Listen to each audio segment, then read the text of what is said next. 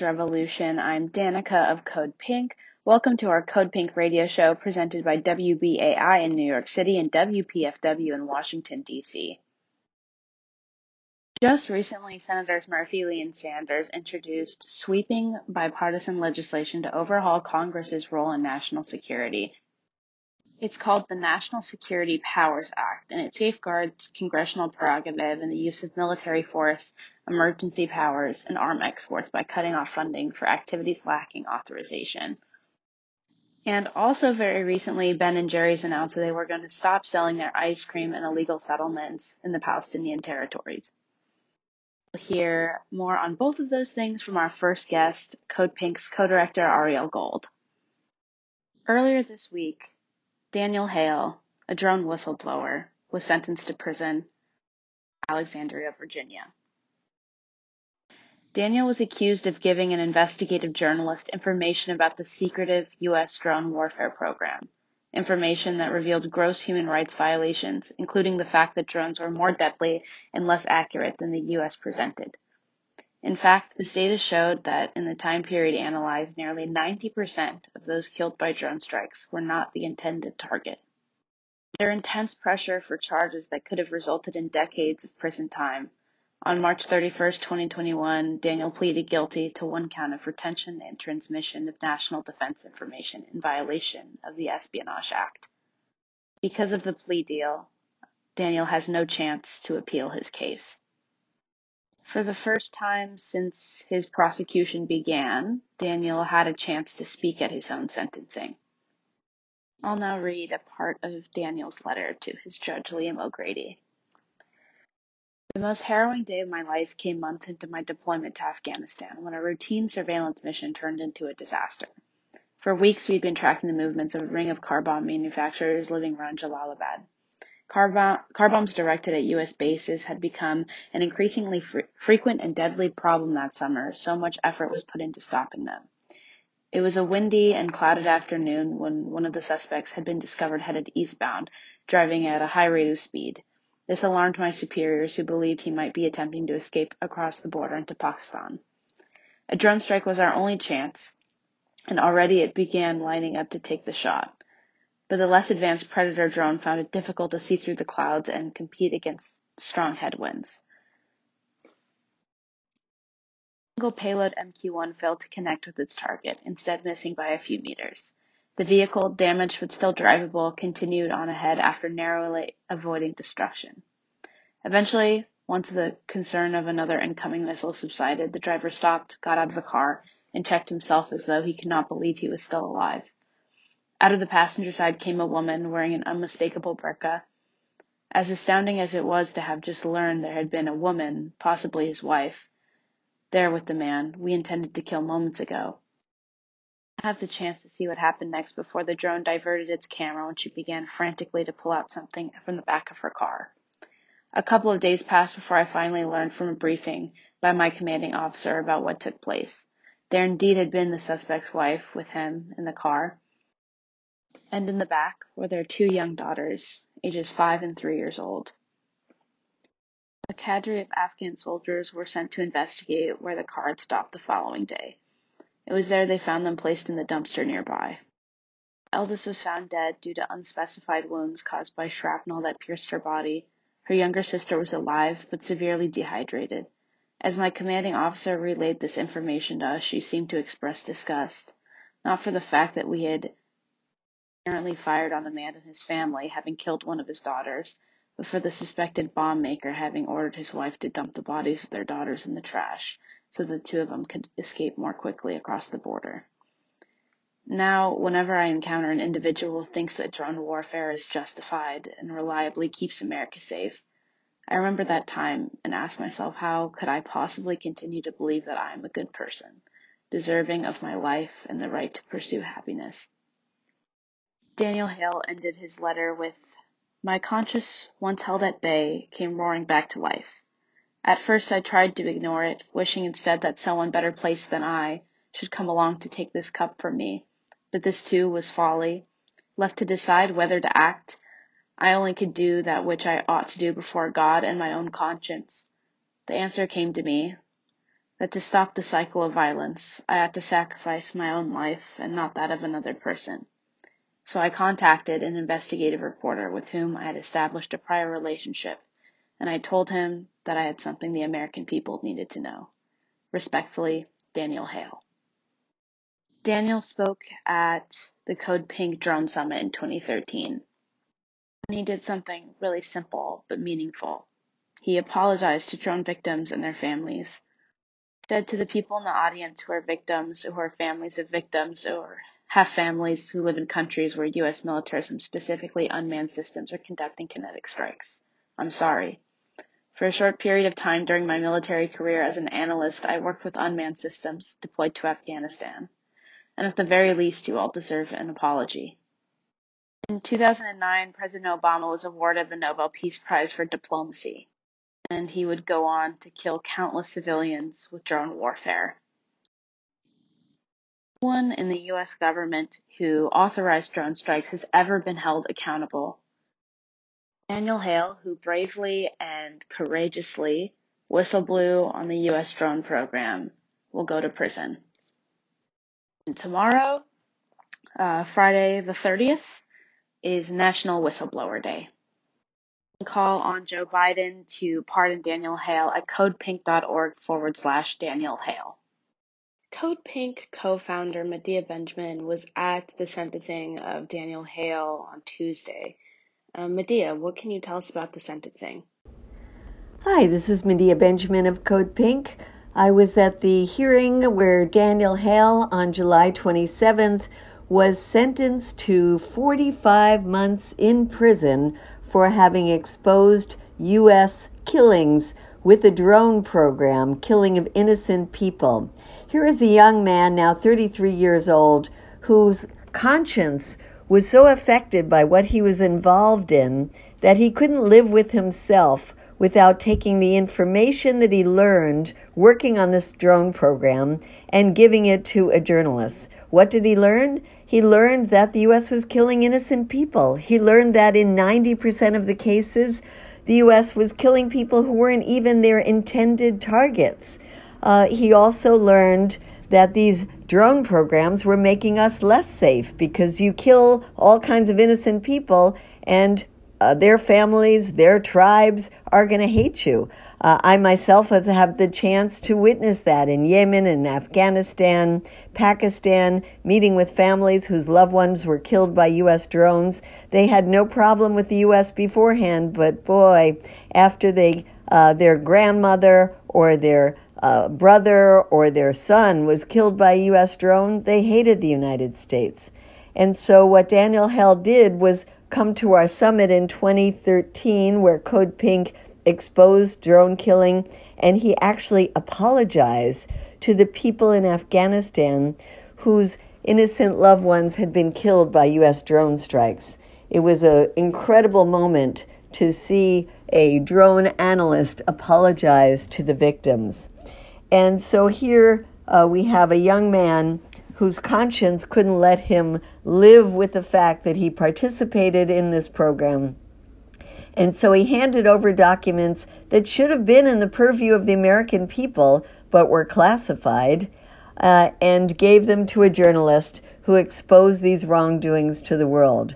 And for this, uh, his home was raided back in 2014. His all his electronic documents were seized, and for seven years, the government uh, pursued him and made his life hell, and finally charged him in 2019 with five counts of espionage. Uh, this could have landed him decades in prison, which is why he did a plea deal, uh, pleading only to one of the counts. Um, the other reason he did the plea deal, because according to this arcane espionage act that he was charged with, which is supposed to be giving over documents to some kind of enemy, uh, and the enemy in this case was the American people, um, he would not have been allowed to talk about why he did this. Uh, that is not allowed in an Espionage Act uh, trial.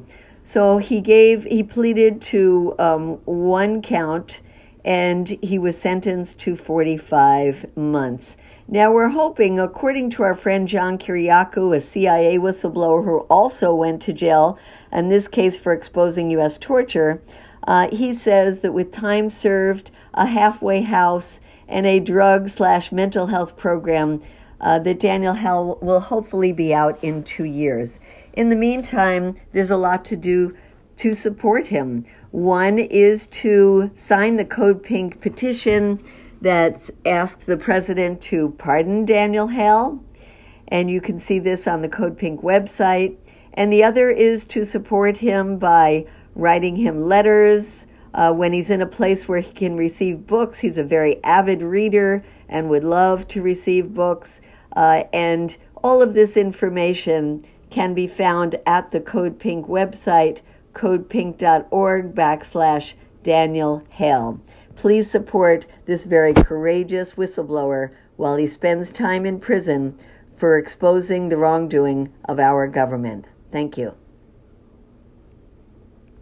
Now we will hear from Ariel Gold, co-director of Code Pink, and journalist Abby Martin on Palestine. Great. Well, I want to begin by saying how excited I am by this new War Powers Act.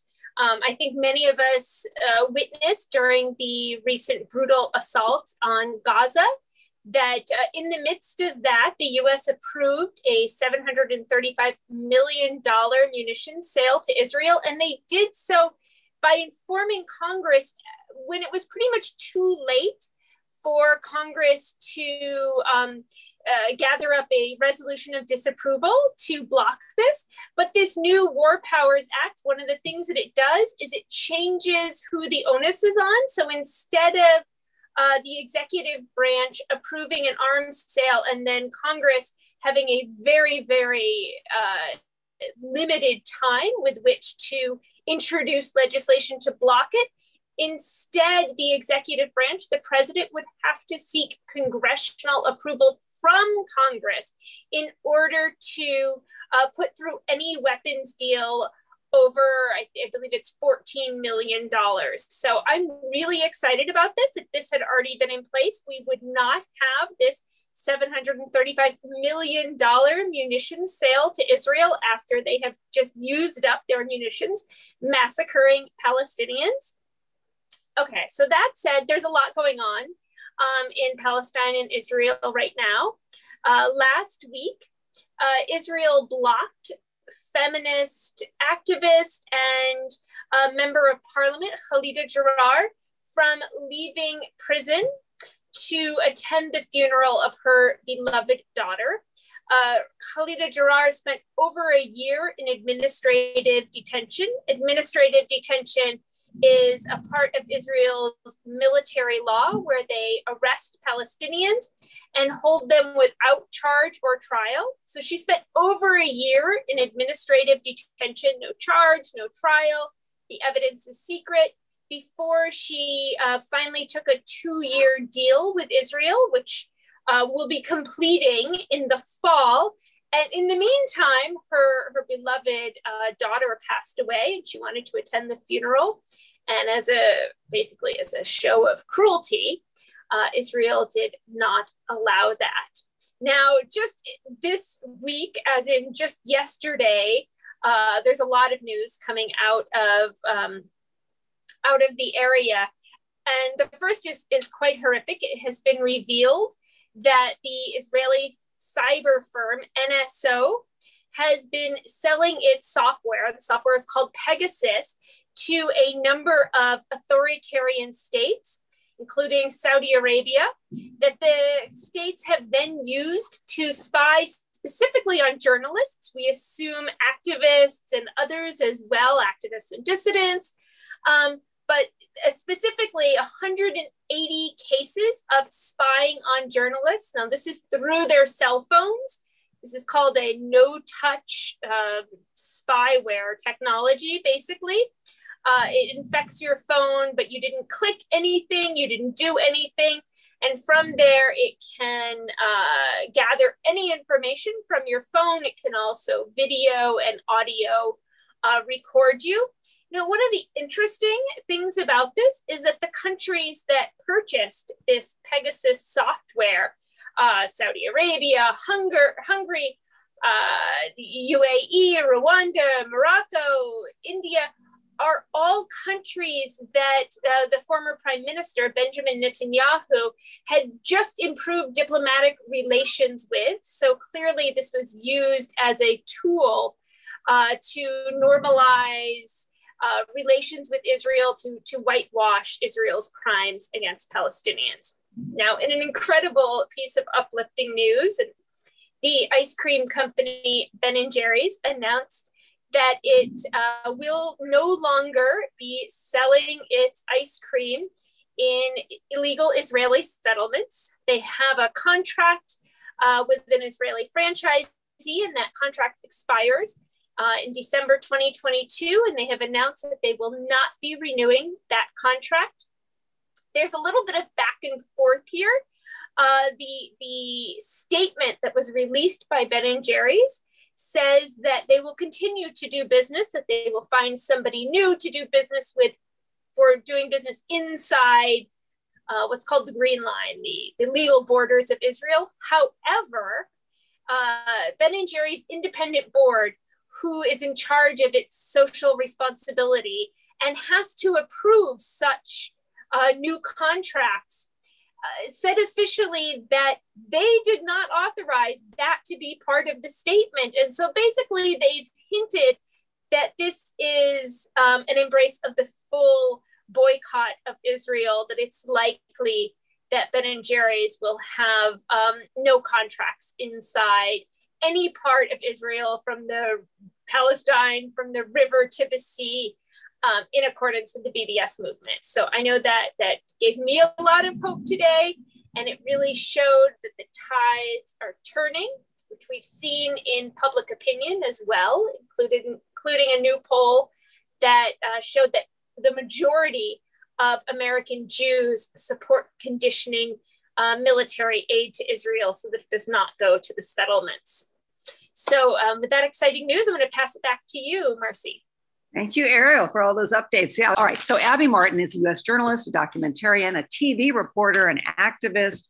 She is the founder of Media Roots for Citizen Journalism. She serves on the board of Media Freedom Foundation and manages Project Censored. Abby hosted Breaking the Set on RT, Russia's RT uh, network in America. Uh, then she launched Empire Files, which was an, uh, an internet series that played on Telesur. In 2018, she released Gaza Fights for Freedom. Abby, can you give us some updates on Palestine and Israel? This is an optimistic time um, because every time there's some horrific onslaught of violence in Gaza or something like a flashpoint like Sheikh Jarrah or Silwan, the world becomes attentive. All of a sudden, people are ready to hear what they may have been lied about their entire lives. And of course what the media hides this this reality that's so stark and so obvious once you really do open your eyes to the other side.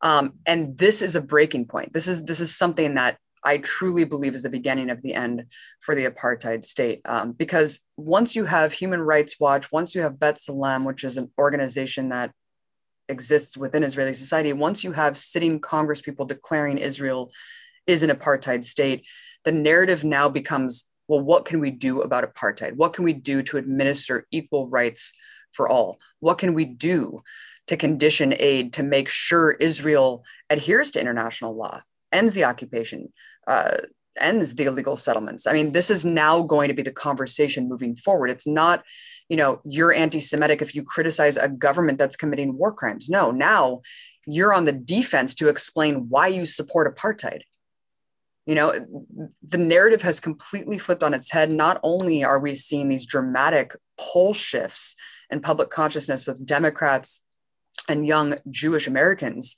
um, but you know looking at gallup polls like for example who interview american voters every year on the israel palestine issue for the first time this year those voters said that israel needs to be pressured as opposed to palestine this is due uh, to the advent of social media. I mean, Palestinians are able to film their own reality for the first time. They have forced the narrative shift. these historic protests, the uprisings that we saw not only across Palestine, across party lines, but across the United States for the first time in this, the history of this country. I mean, these were the biggest pro Palestine solidarity demonstrations that we have ever seen. And I think the swell and upsurge of Black Lives Matter and the consciousness shifting of police brutality really opens that international solidarity um, where people can say, look, Palestinians are actually suffering the same struggle, the same fight. Uh, linking these struggles together, whether it be Black Lives Matter, whether it be immigrant detention and using Israeli military technology, all of these things I think are contributing to this mass awakening. Um, and the latest violent brutality that we saw issued on Gaza, where 70 children were killed, Israel has completely lost its moral high ground. They cannot walk away from this with their normal PR. Um, so they try to deflect it and basically blame a rise in anti Semitism to pro Palestine solidarity activism. And that was a very, very disingenuous campaign that we saw running for three weeks after um, this, this latest massacre. If there's a rise of anti Semitism, it's obviously due to a rise of right wing extremism. This is coupled with all of these other you know horrific mentalities and ideologies that are on the rise worldwide but it certainly has nothing to do with pro palestine solidarity activism but unfortunately that's what you saw the corporate media running with because they cannot defend israel's actions anymore they cannot defend Israel leveling giant apartment buildings using targeted munitions to target sleeping families in their homes. This collective punishment and torture on the residents of Gaza. Um, and so the international community has woken up. They are looking in, in sheer horror at what's happening. And we all know that politics follows the cultural shift, right? And the consciousness has completely shifted in this country. And you see whether it's the Meteor Festival a couple of years ago during the Great March of Return, where all of these artists were dropping like flies. They refused to play in Tel Aviv, they refused to play in Jerusalem because they were shamed from their audiences. Lana Del Rey, uh, Demi Lovato, all of these people, right? This is a huge, dramatic thing that they no longer have people like Natalie Portman, Seth Rogen to go out and walk, uh, you know, basically run defense for Israel's war crimes anymore. Even Seth Rogen just went on the Marc Maron podcast and he said there's something deeply wrong with what we've been told about Israel and and their you know this this notion of eternal right to self-defense. I mean, they he was one of their biggest advocates just a couple years ago. So all of these things coupled together, Natalie Portman giving back this million dollar reward, um, you know, saying that she doesn't feel comfortable representing Israel anymore. It may seem small, but it's absolutely not. Because once you have no one that you can parade out there to defend these crimes, then you're just stuck with the politicians, right? And we all know where this is going. And we know that these anti BDS laws that have been passed in 30 states in the US are done to preemptively hold back that tide of justice. And can you talk to us a bit about the litigation in the state of Georgia? Law in Georgia, the anti BDS law there, is now unenforceable due to my litigation. I worked with CAIR and the Partnership for Civil Justice Fund, and we launched a lawsuit against the state of Georgia because they gave me such a contract. These contracts exist, as you mentioned, um, in states all across the country. I think they're in 30 states now, where if you are doing independent contracting work for a state institution, you are given a contract that says you cannot engage in a boycott against Israel. It's an open um, admission of foreign interference, the fact that not only organizations like what you're talking about, Marcy, but also the Israeli government has bragged about this. You saw Netanyahu take to Twitter and say, We have worked very hard to advocate passing these bills across the US. I mean, it just flies in the face of any sort of comprehension um, that you know we constantly hear ad nauseum about Russia, about Putin interfering in our democracy. This is the direct admission from a foreign government of undermining our civil liberties and First Amendment. That pro Palestine speech is the most criminalized and policed speech across the US. And you have to ask yourself, why? Why is that? Why are they working so hard to stymie and stifle this kind of speech? Because they know what's coming. They know the tide of justice is nearing. And they know that BDS will inevitably bring down apartheid, just like it did Jim Crow apartheid here and South African apartheid. And that is why it is so crucial for allies uh, in the United States to take heed of this call and act in concert with Palestinians, urging for the boycott, divestment, sanctions efforts, and we see it working. Whether it's the Zim boat shipments being blocked um, in different ports, whether it's uh, Ben and Jerry's. I mean, I mean that, and also the cultural boycott. Like I said before, I mean Hollywood celebrities, um, musicians. That is a huge monumental thing because what it really is about is about isolation. We're not trying to cripple the the Israeli economy. We're not trying to sanction food and medicine like the US does to Iranian and Venezuelan citizens. No, of course not. This is about the isolation, just like it was in apartheid South Africa we need to put these people on the defense and and basically have them explain away why do you support apartheid and if you do you're not welcome in these spaces thank you so much to ariel and abby for listening to code pink radio coming to you through pacifica radio's wpfw in washington d.c and wbai in new york city. Be back after this break. Matthew petti of the quincy institute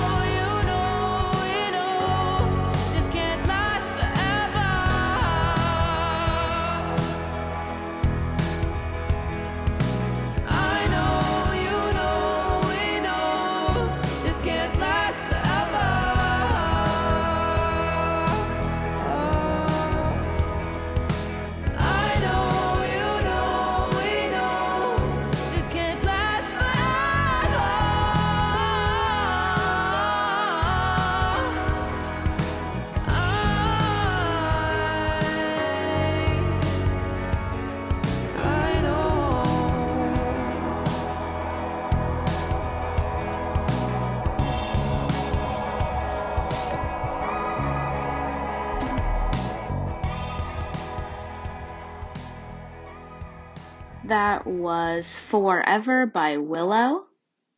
And welcome back.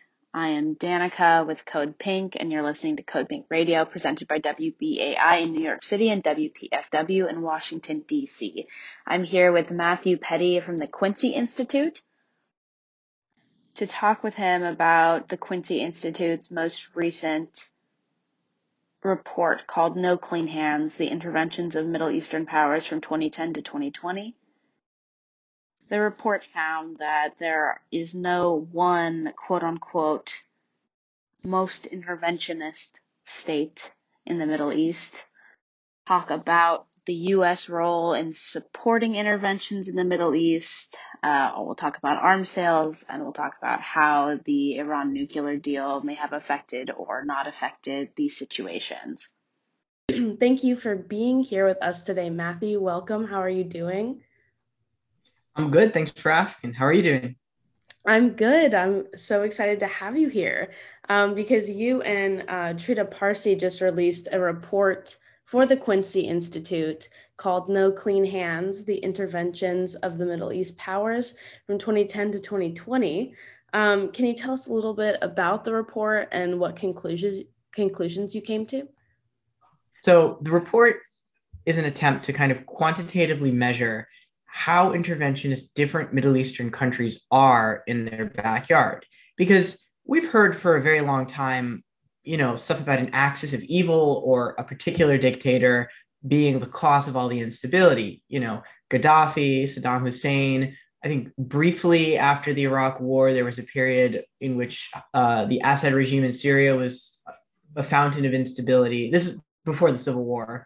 And then, you know, Iran has kind of been the perennial one. Uh, but, you know, looking at the past 10 years, it seems that actually a lot of different powers in the Middle East are comparably interventionist. Uh, in particular, Iran, the UAE, and Turkey, which are all on three different sides of these regional conflicts.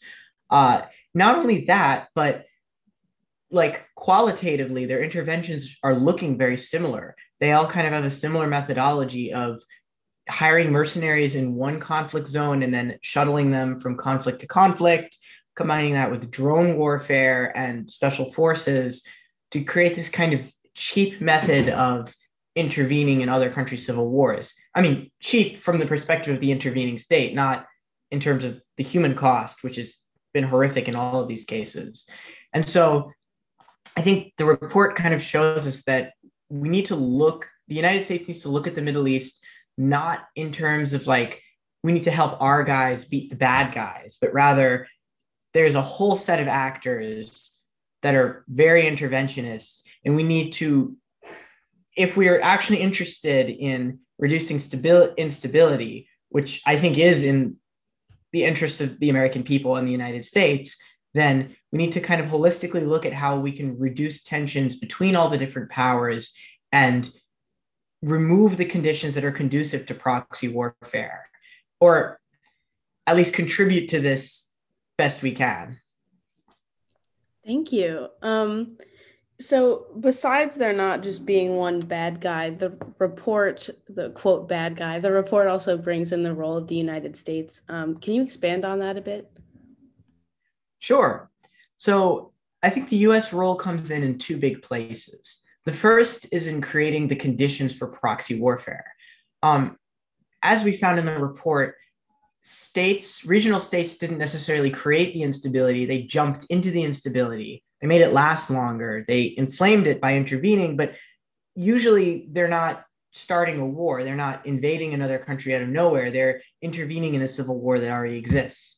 Many of these civil wars were I mean, the US didn't start them. Like they were the result of pre-existing tensions in society.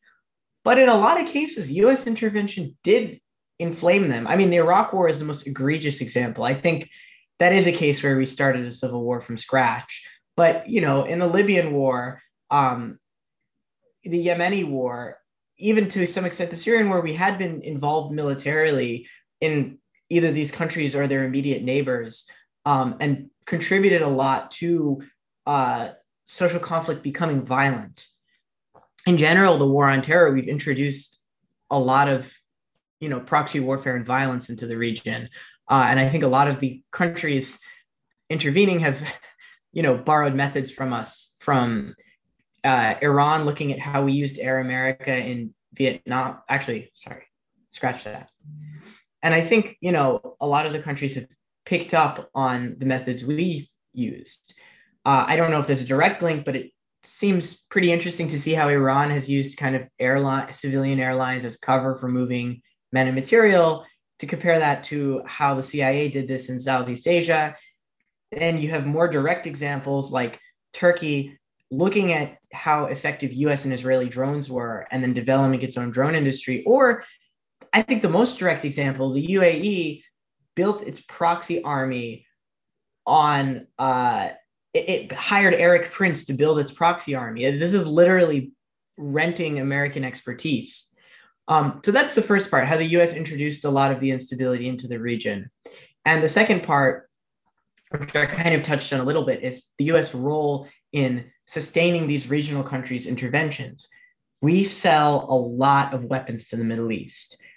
Uh, the Stockholm uh, International Peace Research Institute created this methodology for comparing arms sales and found that like the five five of the six most interventionist powers qatar saudi arabia iran turkey um, and israel one third of all us ex- arms export worldwide went to those five powers.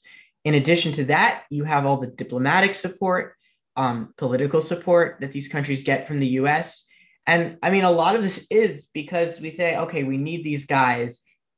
We need these guys to be interventionists in order to beat back Iranian intervention because that's a source of instability. But it becomes a kind of circular logic, right? Like we need to support these interventions to stop these to stop other people's interventions. Why do we need to stop other people's interventions? Because we need to support our allies. And so that's the kind of second part of the US role is that we are arming and encouraging a lot of regional interventions. And I mean, I think like we have direct examples like a lot of the Turkish interventions in Syria or the Saudi intervention in Yemen, uh, where we kind of encourage that. But we also have examples where we don't necessarily like what's going on, like some of the later Turkish interventions in Syria, but we it, we don't actually, you know, really punish these countries, we continue to give them a lot of unconditional support. Yeah, definitely. You said one third of all U.S. exports or all worldwide exports? Uh, U.S. arms exports uh, over the past 10 years. Gotcha. um, in your article in Responsible Statecraft about the report, you said that it was Iran, Turkey, and the UAE have been particularly interventionist in the last 10 years. Um, and you already mentioned Yemen a little bit. Saudi Arabia gets a lot of attention um, for its role in the Yemen war, but the UAE typically doesn't get talked about as much despite being involved throughout the course of the war since 2015. Um, can you tell us a little bit about what UAE intervention looked like in Yemen, but also if there are other examples you can provide? Sure. So I'm not a Yemen expert, but uh, my understanding, the Saudis did a lot more uh, direct. They're carrying a lot more of the weight for the direct military intervention, but the Emiratis are, and this goes back to how uh, you know the Emirates, Turkey, and Iran all have similar methods for proxy warfare. The Emirates have done a lot of stuff with special forces and bringing in proxies. And even when they said they're withdrawing, they didn't really, you know, yank their involvement in the war. Um, they brought in uh, what my report really focuses on how they brought in like mercenaries basically. They had hired Erik Prince several years before to bring in latin american fighters uh, to serve as kind of a royal guard. And Erik Prince's personal involvement in this project ended but then they went into uh, the emirates continued to bring in latin american fighters and use them in the yemen war. They also pay the salaries of the Rapid Support Forces in Sudan, uh, who are a kind of infamous military unit, in order to get Sudanese troops to come to Yemen. Uh, and this is a model that they've exported around a lot of the region. I mean, before the Yemen war started, the Emirates were working with Erik Prince to create Somali militias. Um, after the uh, Yemen war was in full swing, they exported the same model to Libya. They brought in uh, Sudanese fighters they also have reportedly paid the salaries of Russian mercenaries there. Uh, and so you have this kind of uh, transnational Emirati backed mercenary network that's been brought from country to country. Uh, there's a great uh, paper that I cite in my report about the Emirati model in general, which is very training focused. You train guys in conflict zones so they're beholden to you. Um, and so then you can kind of use them as proxies and and uh, in addition to that, also uh, the Emirati Saudi dynamic is also a little fraught because the Emiratis have backed a lot of militias that the Saudis don't like, and vice versa. And you've had cases of Emirati and Saudi uh, proxies fighting each other, which I think is another big part of this report. Is like a lot of these regional interventions are not U.S. friends fighting U.S. enemies; it's U.S. friends fighting among each other, which is also incredibly destructive and something that in theory the US should have a lot more leverage to prevent. Thank you. Um, so in that article, um, that I, for responsible statecraft. You also talked a little bit about the Iran nuclear deal, um, how this may have changed or not changed the behavior of the certain countries since the article, since the report covers the last 10 years and the nuclear deal went through in 2015 and then the U.S. backed down in 2018, I think.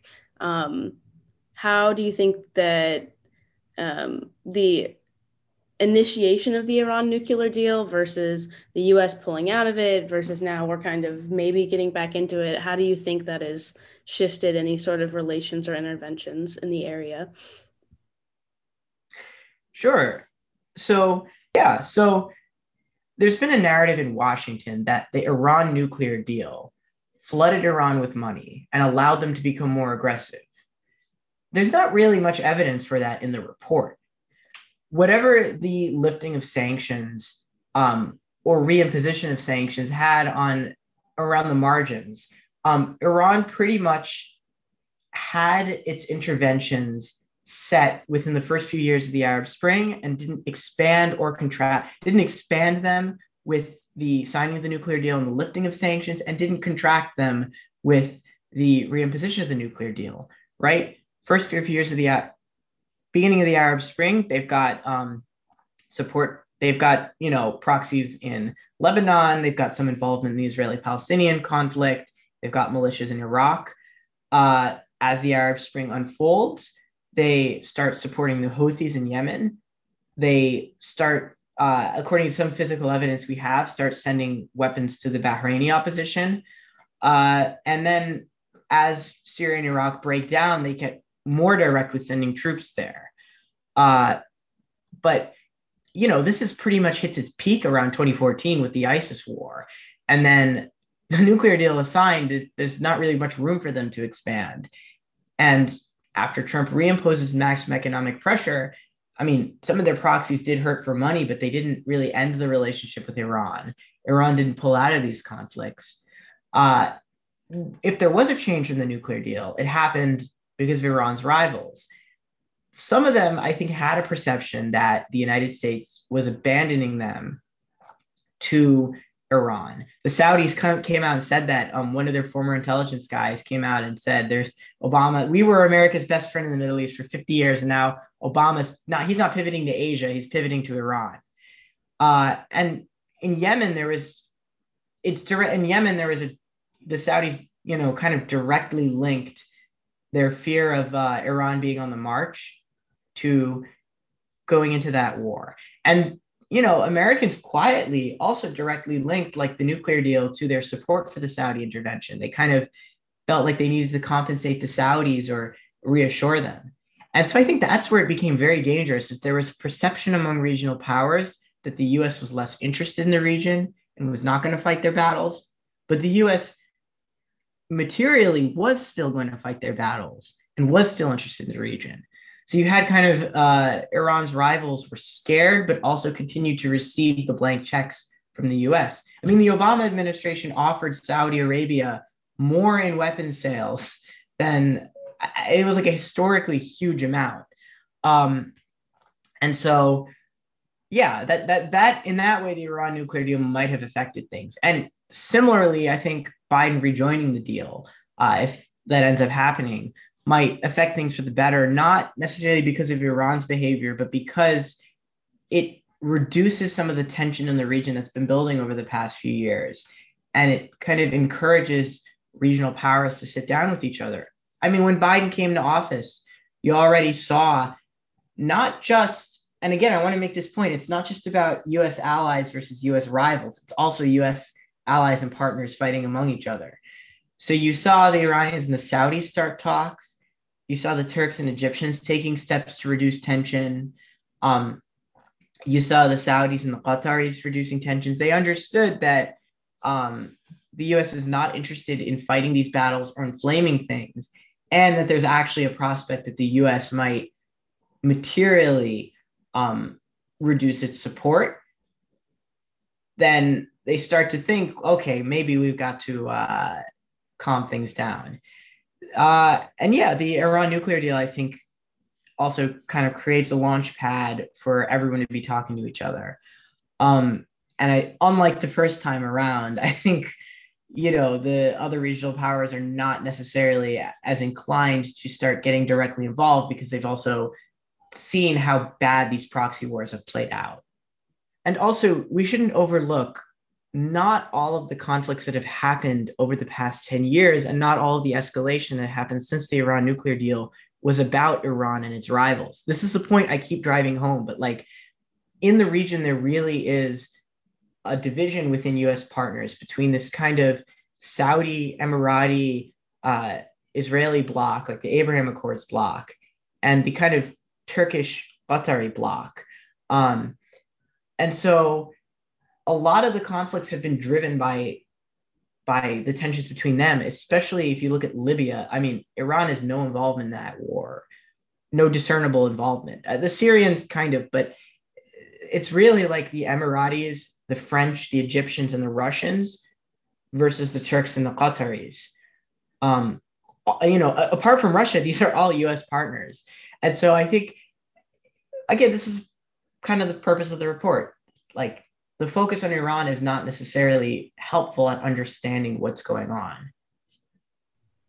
Thank you. I am wondering, just for our audience and also kind of for me, can you sort of simply describe the relationship that the US has with Turkey? I think that's something that's not super well known, especially like even in some foreign policy circles.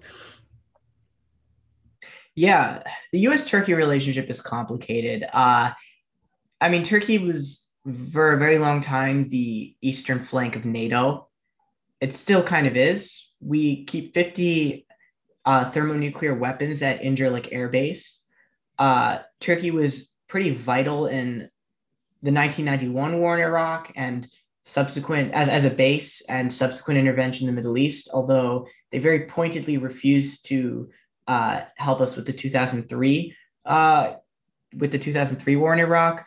We've sold the Turks billions of dollars of weapons, much less so now because the tensions are increasing, but uh, especially in the 90s during their war with the Kurds. And pretty much up until the 2019 uh, Turkish invasion of Syria, we were giving the Turks intelligence uh, on through, you know, on the positions of, of Kurdish fighters. Uh, we cut that because we were freaked out by their la- latest intervention in Syria.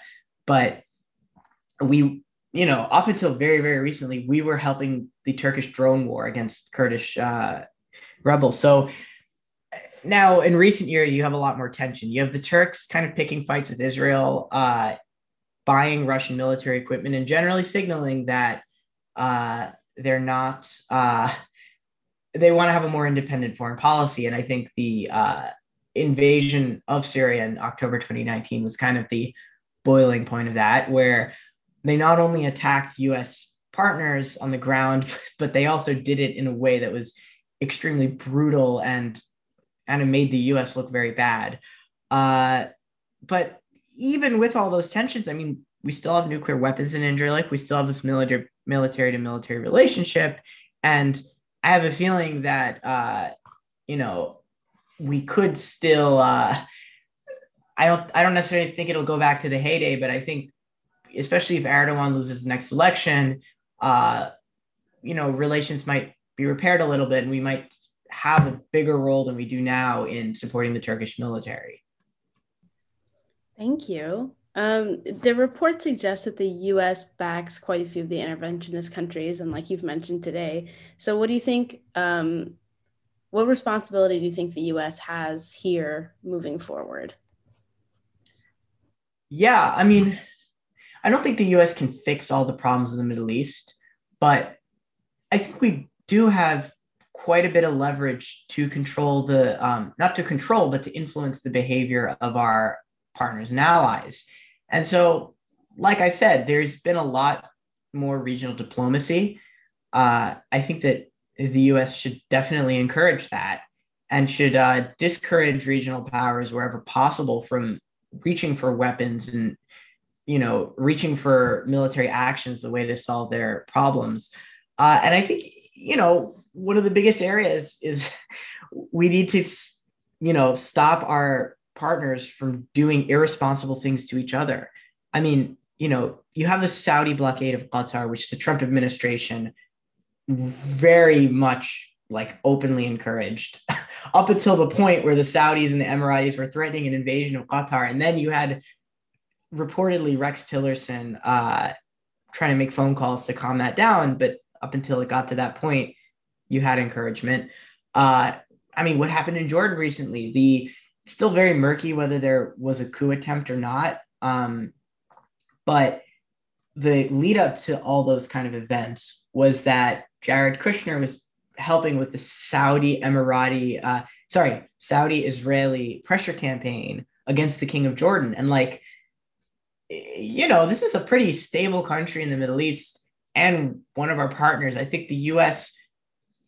and, the countries pressuring Jordan are also U.S. partners. I think the U.S. should theoretically have the leverage to sit all three of them down at the table and tell them, knock it off, guys. Like, this is a very dangerous game you're playing.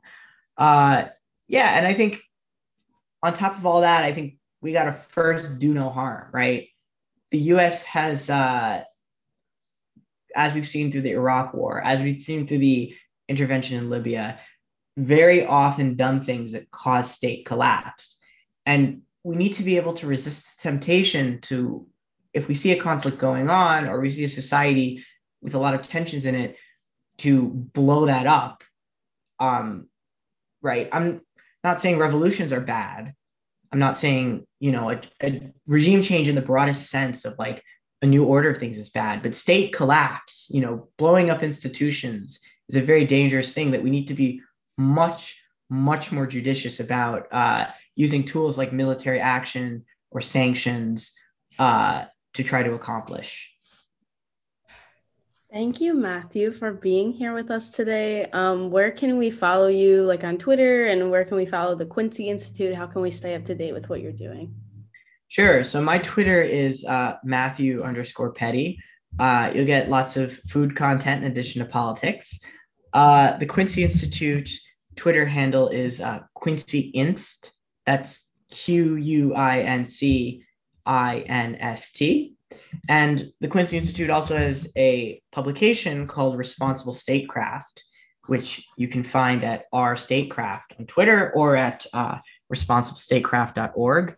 Um, and yeah, also Quincy Institute website, quincyinst.org. And we also have an Instagram, uh, although I'm not a big Instagram user, so I'm not super familiar. But uh, yeah, that's that's uh, follow responsible statecraft. Uh, we come out with all sorts of analysis from all different sides of the issue, uh, of course, with an eye towards, you know, more restrained foreign policy. And uh, yeah, that's my plug. Thank you and have a great day. You too. Thank you, Matthew, so much for being with us. Go to codepink.org, everyone, to see what we're up to, to support our actions and to stay in loop on world events. Thank you for listening to Code Pink Radio presented by WBAI in New York City and WPFW in Washington, D.C.